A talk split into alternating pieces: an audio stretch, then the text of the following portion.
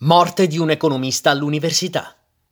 Ezio Tarantelli, docente di economia politica presso la Facoltà di Economia e Commercio dell'Università degli Studi di Roma, La Sapienza, fu ucciso a pochi passi dall'aula dove aveva appena tenuto una lezione.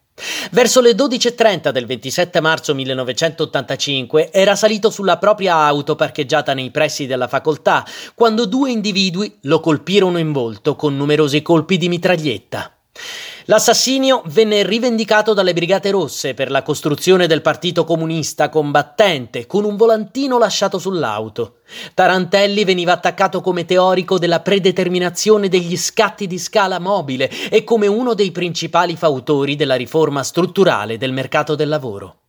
Per questo era sotto inchiesta già da un anno e il suo nome faceva parte di un elenco trovato in uno dei covi dell'organizzazione criminosa. I processi accerteranno che l'omicidio era stato organizzato e compiuto da esponenti del gruppo che lo aveva rivendicato.